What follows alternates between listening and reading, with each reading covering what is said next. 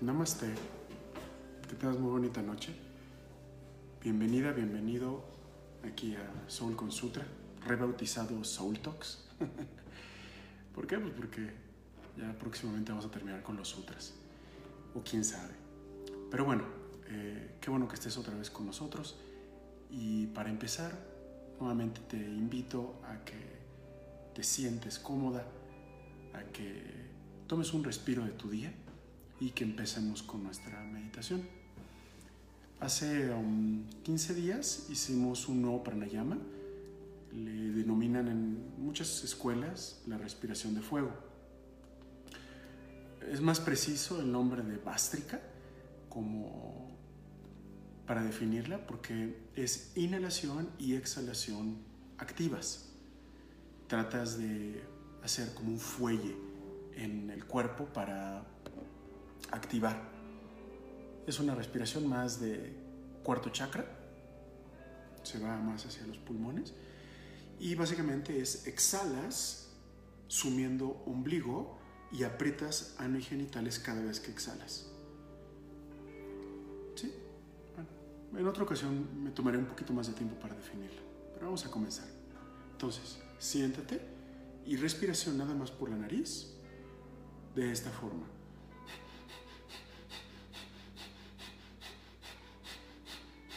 Cierra los ojos.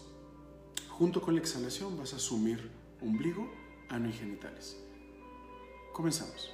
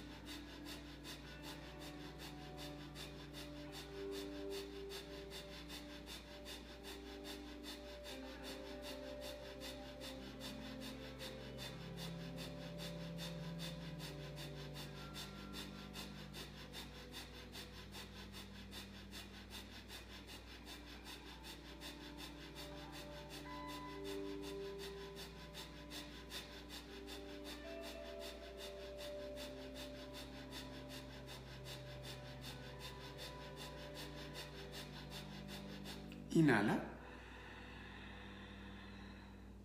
Retienes. Apriétate por dentro, no exhales.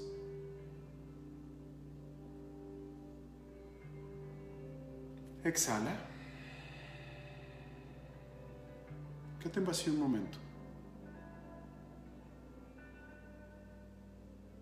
Inhala.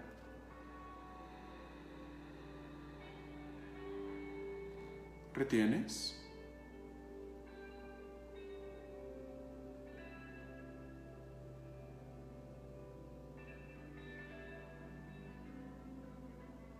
Exhala. Quédate en vacío. Inhala.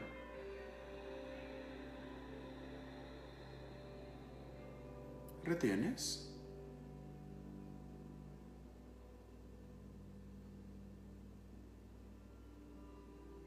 Exhala. Y quédate en vacío, no respires.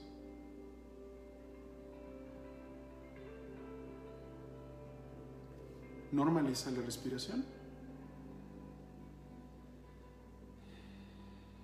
Mantienes tus ojos cerrados. Concentración en el silencio interno. Vamos por nuestro segundo ciclo de Vastrika Pranayama. Comenzamos.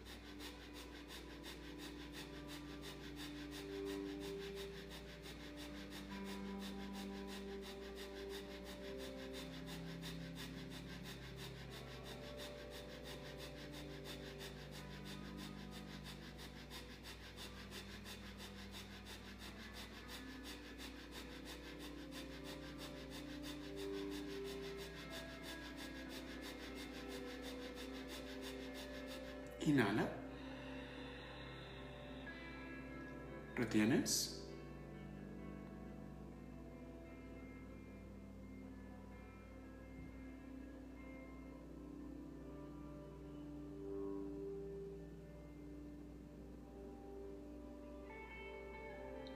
Exhala. Quédate en vacío.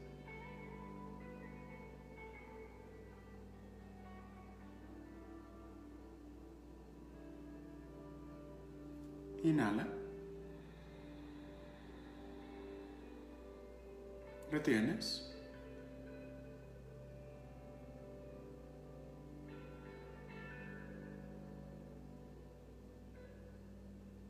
Exhala.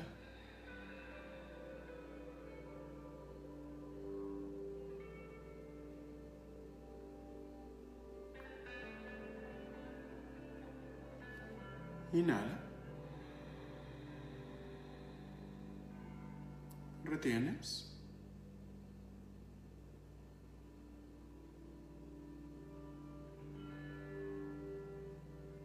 Exhala.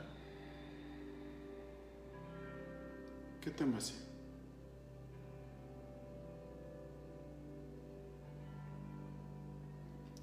Respira con naturalidad. Vamos a empezar nuestro último ciclo de Vastrika Pranayama. Comenzamos.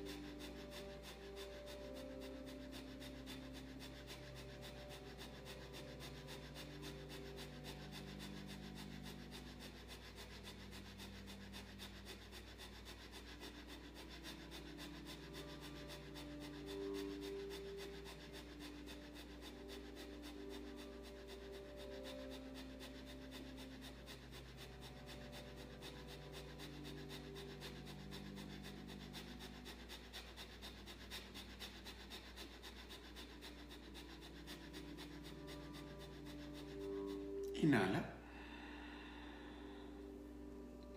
Retienes.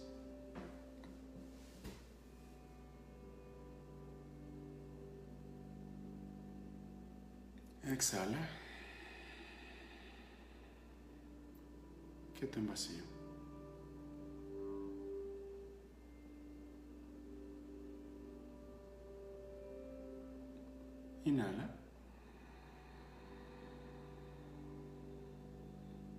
Retienes.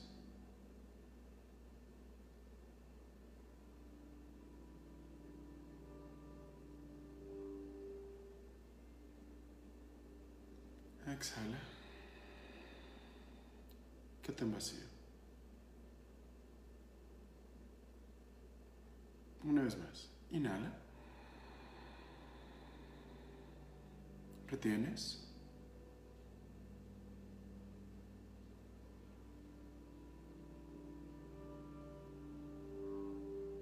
Exhala. Quédate en vacío.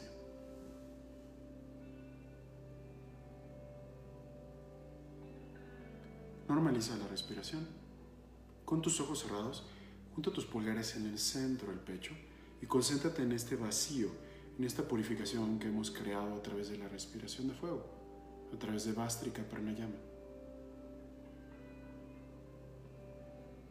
Ahora, desde este vacío, desde este silencio, repite conmigo el siguiente mantra. La llave del universo reside en mí. Todas las respuestas las tengo. Solo necesito silencio para escuchar.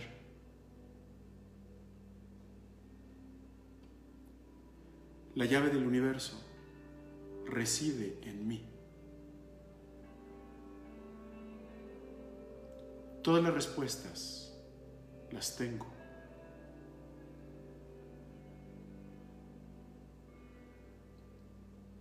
Solo necesito silencio para escuchar.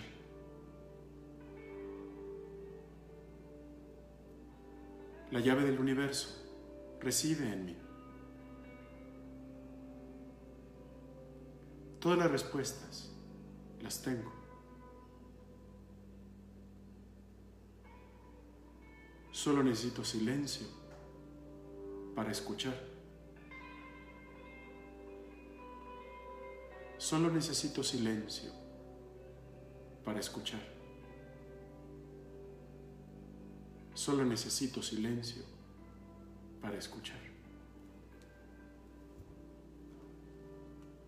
Namaste. Bienvenida, bienvenido a este nuevo capítulo de las pláticas del alma, de las Soul Talks. Hoy nos toca otro de los niyamas. Llevamos ya un buen rato platicando, abordando las raíces del alma, las raíces de los sutras, las raíces de las sangas de Patanjali. Y ya nos toca Svadhyaya que es, es el, el más necesario de todos. El más necesario. Svadhyaya es el estudio, el autoestudio. Literal es el estudio de las Sagradas Escrituras, pero ¿de qué sirve aprenderte los 196 aforismos de los Yoga Sutras o todo el Bhagavad Gita o el Hatha Yoga Pradipika o cualquier libro, la Biblia entera. ¿De qué sirve si no entiendes las palabras, si no comprendes las palabras, si no las sientes desde el corazón? Por eso, Svadhyaya se entiende mucho mejor a través del autoestudio. Si esas escrituras sagradas las llevamos a la práctica a través de conocernos mejor a nosotros mismos. De ahí que el Vastrika Pranayama, la respiración de fuego, me fascine tanto, porque me, no sé a ti, es probable que te haya generado un poquito de hiperventilación, es probable que te haya mareado un poco. A mí lo que me genera es una limpieza y una purificación interna bárbara. Me genera un silencio interno, me genera una paz interior. Me genera esta apertura a escuchar lo que el universo me quiera decir. Pero sobre todo me genera esta paz para poder escucharme mejor a mí mismo para saber desde dónde estoy hablando, para saber desde dónde está surgiendo X o Y patrón. Sócrates decía, conócete a ti mismo. Esa es la mayor enseñanza que podemos adquirir, conocernos a nosotros mismos. Cuando nos conocemos a nosotros mismos, el universo entero es descifrado. El universo entero se nos da. Conocer el mundo es simple conocimiento. Conocer a uno mismo, eso es sabiduría. Conocernos a nosotros mismos, eso es verdadera sabiduría. Lo demás es solamente información, es conectarnos al Wi-Fi y ser Google. Ahora, conocernos a nosotros mismos no es para cualquiera, es solamente para las valientes, solamente para los valientes, los que se atreven a ir a lo profundo. Porque ahí en lo profundo existen las respuestas del alma, existen las respuestas de la vida, existen las respuestas de Dios, existe la respuesta del tiempo, existe la respuesta del universo, del sentido de la vida. Cuando somos capaces de ver hacia adentro, existe purificación. El mundo cesa y lo único que podemos escuchar es el interior, es la sabiduría interior. ¿Has escuchado esta frase de escucha lo que dice tu corazón? Básicamente es eso. Es deja de pensar, deja de ver hacia afuera y ve hacia adentro. Hay una frase que me encanta de Carl Jung que dice, el que ve hacia afuera sueña, el que ve hacia adentro despierta. Mi sueño duró más o menos como 30 años. Y después de una gran aventura, surgió un despertador enorme. Y después de ese momento, ya no he podido volver a callar, ya no ya no he podido volver a meterme a mi, a mi cueva, ya no he podido volver a cerrar los ojos. Me es imposible. Tengo que, tengo que ser cierto con lo que estoy pensando, tengo que ser coherente con lo que estoy viviendo. Es una fuerza que va más allá de mí. Es una introspección que me lleva a transformarme. Y ese camino es una bola de nieve que llevo desde hace, pues que son, tengo 47, pues son 40, sí, 47, tengo 17 años en eso. En esa bola de nieve que, no cesa de moverse, que no cesa de, de transformarme. Y no creas que esta transformación se ha parado. Esa transformación sigue siendo. Constantemente me cacho en, en mis trampas, en mis patrones, en mis vueltas, en mis evasiones. Y poco a poco voy, voy evitando caer en las mismas piedras. A través de esfuerzo, a través de aceptar el dolor, a través de aceptar las pérdidas, a través de aceptar las caídas, empezamos a crecer. Porque crecer duele. Crecer duele. Y fíjate cómo, es el ego, porque el ego es, algo que, que vamos fabricando durante todas nuestras vidas casi desde que nacemos, empezamos a tratar de lograr una identificación. Y esa identificación, conforme vamos siendo más grandes, eh, crece de poder. Y a través de esta identificación encontramos este supuesto quién soy. Pero ese supuesto quién soy no es más que una idea, un concepto que nos hemos fabricado. Es una cara en el espejo es un poco como, no sé si has visto Madagascar, que, que, están bailando y entonces es...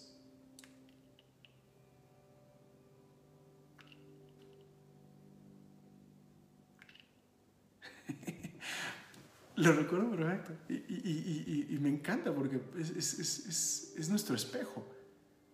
Es nuestro espejo haciendo berrinche o obteniendo exactamente lo que, lo que, lo que quiere.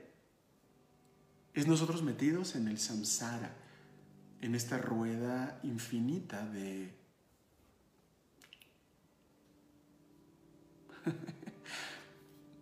La diferencia es si estamos obteniendo lo que queremos o lo que creemos que queremos o lo que necesitamos. O lo que necesitamos.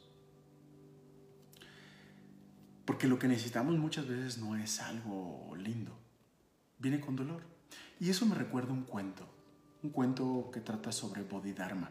Bodhidharma fue un gran maestro y, y lo que quería lograr era la iluminación, lo que quería lograr es el despertar, el ser consciente. Pero no le bastaba con ser consciente solamente algunos momentos, quería ser consciente todo el tiempo. Quería este samadhi permanente.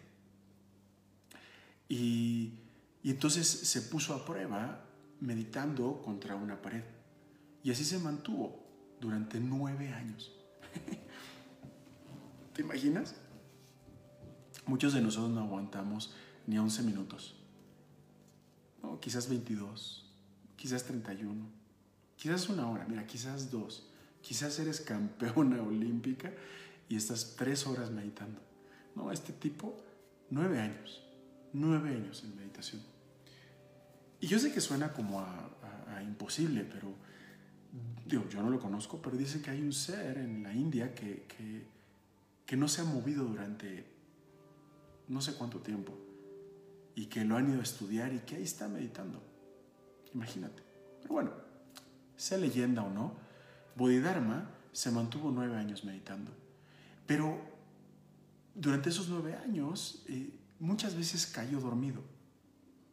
O sea, se cansaba no era, no era, no era lo suficiente fuertemente fuerte como para mantenerse en, en meditación. Entonces, ¿qué decide? Un muy buen día. Se corta los párpados. se corta los párpados. Para que de esa forma ni el sueño evitara el, el mantenerse enfocado en dharana, en dhyana. Dharana es este enfoque, es esta concentración. Dhyana es en meditación plena, es en conciencia plena. Y, y después de que este Bodhidharma aventó estos párpados así al, al suelo, cuenta la leyenda que de esos párpados, después de un buen rato de él estar meditando, nacieron dos brotes, dos, dos flores. Y es que no, no, no, crees que para encontrar los ojos internos a veces hay que perder los ojos externos. Yo, yo, fíjate, yo, yo soy prácticamente un ciego. Eh, desde los siete años uso lentes de contacto duros. Y, y en la adolescencia me, me aumentó muchísimo la, la miopía si ahorita te preguntara, a ver, adivina cuántas dioptrías tengo, seguramente no lo adivinarías. Pero son más, bueno, creo que me quedé más o menos en 16. 16 dioptrías, o sea, soy legalmente ciego. Entonces, si me quito mis lentes de contacto, pues no veo. Y, podría uno pensar que pues eso es algo, algo, algo malo, ¿no? O sea, es un hándicap. Yo lo veo como una ventaja. ¿Sabes por qué? Porque cuando me quito los lentes de contacto, un mundo absolutamente maravilloso comienza. Porque como no veo, entonces empiezo a, despertar internamente, eso empiezo a ver internamente. Empieza, empiezo a ver sin ver. Y eso es maravilloso, maravilloso. O sea, me encanta levantarme en la mañana y, y cómo ubicar perfectamente bien todas mis cosas aunque no traigo lentes. O sea, sé dónde está todo.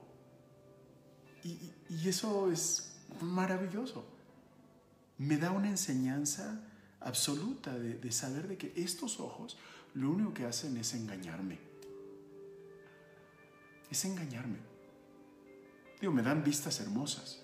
Digo, justo ayer, ayer estuve en Acapulco y vi uno de los atardeceres más hermosos que he visto en años. Se me hizo impactante.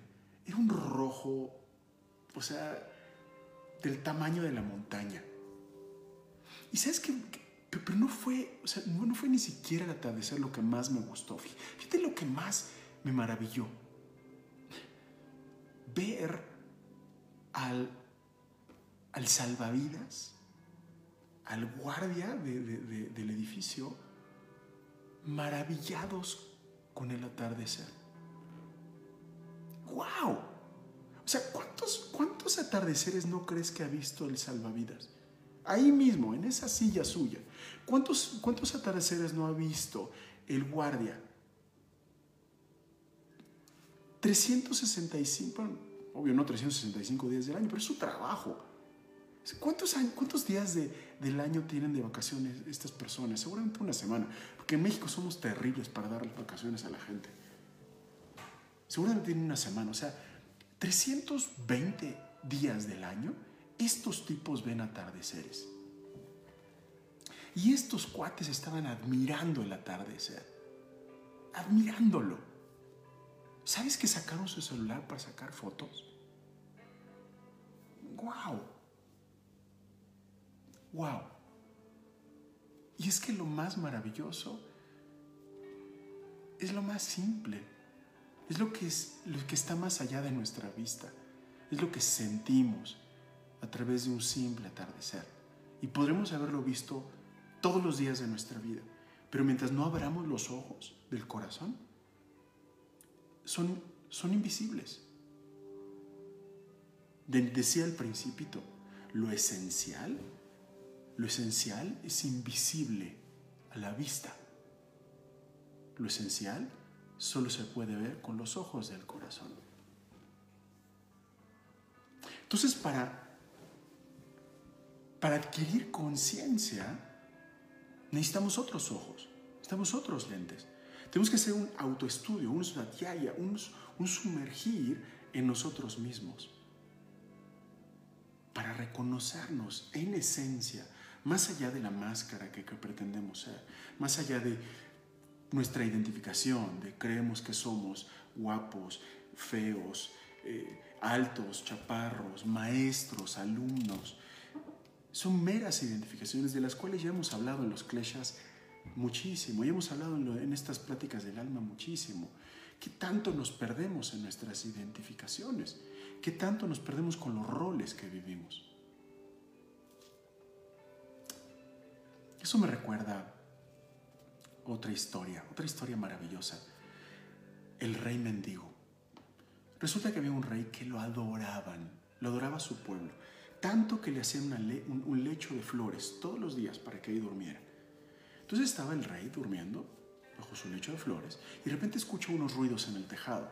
Y entonces lo despierta y entonces sube al tejado y se encuentra unos señores que estaban caminando sobre el tejado y le decía, ¿qué hacen aquí? Estamos buscando un camello. ¿Cómo creen? Aquí no se busca camellos. Aquí, pues, aquí nunca se van a encontrar camellos. ¿Cómo creen eso? Y estos cuates le dicen, tú que vives en un lecho de flores, ¿cómo puedes juzgar dónde encontrar un camello? Tú que tienes este pues, lugar privilegiado para vivir, ¿cómo puedes juzgar dónde encontrar un camello? Esto le mella, le llega a la llaga, le llega a lo más profundo al rey y decide a partir de ese día dejar su reino, soltar las comodidades, porque se dio cuenta de que esas comodidades no le permitían ver. estas paredes, estas murallas de su palacio no le permitían conocerse mejor. Entonces sale del palacio y se convierte en mendigo. Y trata de buscar un maestro y lo encuentra, lo encuentra en un maestro de tejer. Y le pide, le ruega al maestro que lo acepte. Y el, maestro lo rechaza al principio porque le dice, no, tú eres rey, tú no puedes ser mi, alumno. Tú no vas a poder aprender nada. Pero después de, pedirle y implorarme, oh, yo soy un mendigo, ya no soy un rey, me he convertido en esto. Dame enseñanza. Y finalmente le permite. Y cinco años aprende. Y estudia y, hace todo lo que le dice su maestro. Con mucho afán limpia el, el telar, lo afina, lo... Y es tal su, tan bueno como alumno que la esposa del, del maestro le dice, oye, eh, oye, esposo, yo creo que este alumno ya está listo. Ya deberías de darle las enseñanzas más profundas para que se ilumine. El maestro dice, no, no está listo. Claro que sí está listo, después de varias discusiones, que las mujeres siempre tienen la razón, pero bueno, eh, el maestro le dice, mira, pruébalo, no te digo que no tenga razón, solo pruébalo. La próxima vez que camine por debajo de tu ventana, aviéntale una cubetada de basura, de mierda, literal de mierda. Y así lo hace. Un buen día el, el, rey mendigo está caminando y entonces la mujer le avienta los desperdicios y le caen sobre sí. Y todo lleno de mierda. El, rey agarra y grita, no puede ser, ¿quién me ha tirado estos desperdicios? Si fuera rey, esto no me hubiera sucedido. Y entonces en ese momento la, esposa del maestro se da cuenta de que su marido tenía, habría tenido la razón. Total que cinco años después de seguir trabajando y seguir meditando y seguir junto con el maestro, el, maestro le dice, ahora sí está lista, querida. ¿Cómo crees si yo lo veo igual que antes? Ahora sí está lista. Vuelve a probarlo. Pues lo vuelve a probar. Va pasando por debajo de la ventana y le avienta esa cubetada de desperdicios. Y esta vez el rey mendigo agarra y grita, gracias querida divinidad por haberme tirado esta cubeta de desperdicios, porque esta cubeta de desperdicios me hacen darme cuenta de los desperdicios que todavía residen en mí, de la mugre que todavía reside en mí.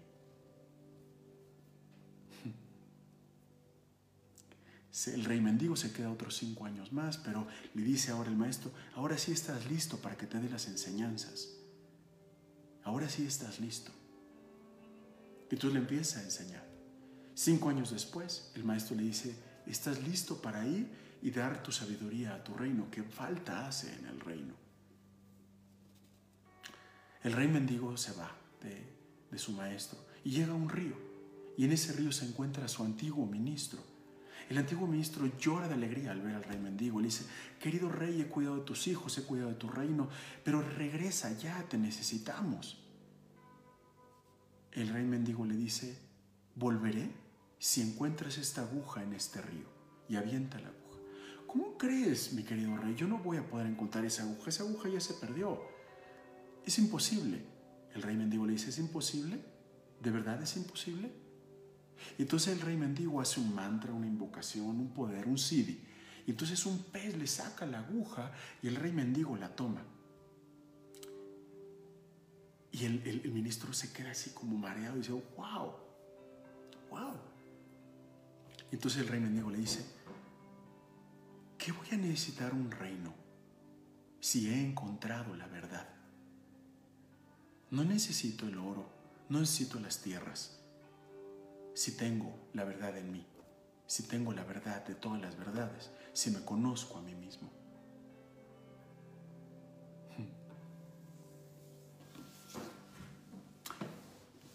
Vamos a meditar. Se nos ha acabado nuestros 30 minutos. Cierra tus ojos. Cierra tus ojos, que te quiero leer una poesía. Junta las palmas en el centro del pecho. Y escúchame por un momento con los ojos cerrados, tratando de ver con tus ojos internos, con los ojos de tu corazón. Ojalá que no vuelvas a dejar el hogar. Ojalá que no, ojalá que no vuelvas a extraviarte. Ojalá que no pierdas el sendero y puedas descifrar las señales. Solo cierra los ojos y respira. Solo cierra los ojos y tranquiliza los brincos de la mente intranquila. Solo cierra los ojos y descubre lo inmenso del corazón que pacifica. Sin calma no hay paz. Sin respiración no hay conciencia. Sin entrega no hay alma. No eres este cuerpo. No eres esta mente. No eres esta realidad. Lo eres todo. Lo eres todo. Recibe la gracia. Recibe tu gracia. Repite conmigo. La llave del universo reside en mí. Todas las respuestas las tengo. Solo necesito silencio para escuchar. Solo necesito silencio para escuchar. Namaste. Que tengas una gran semana.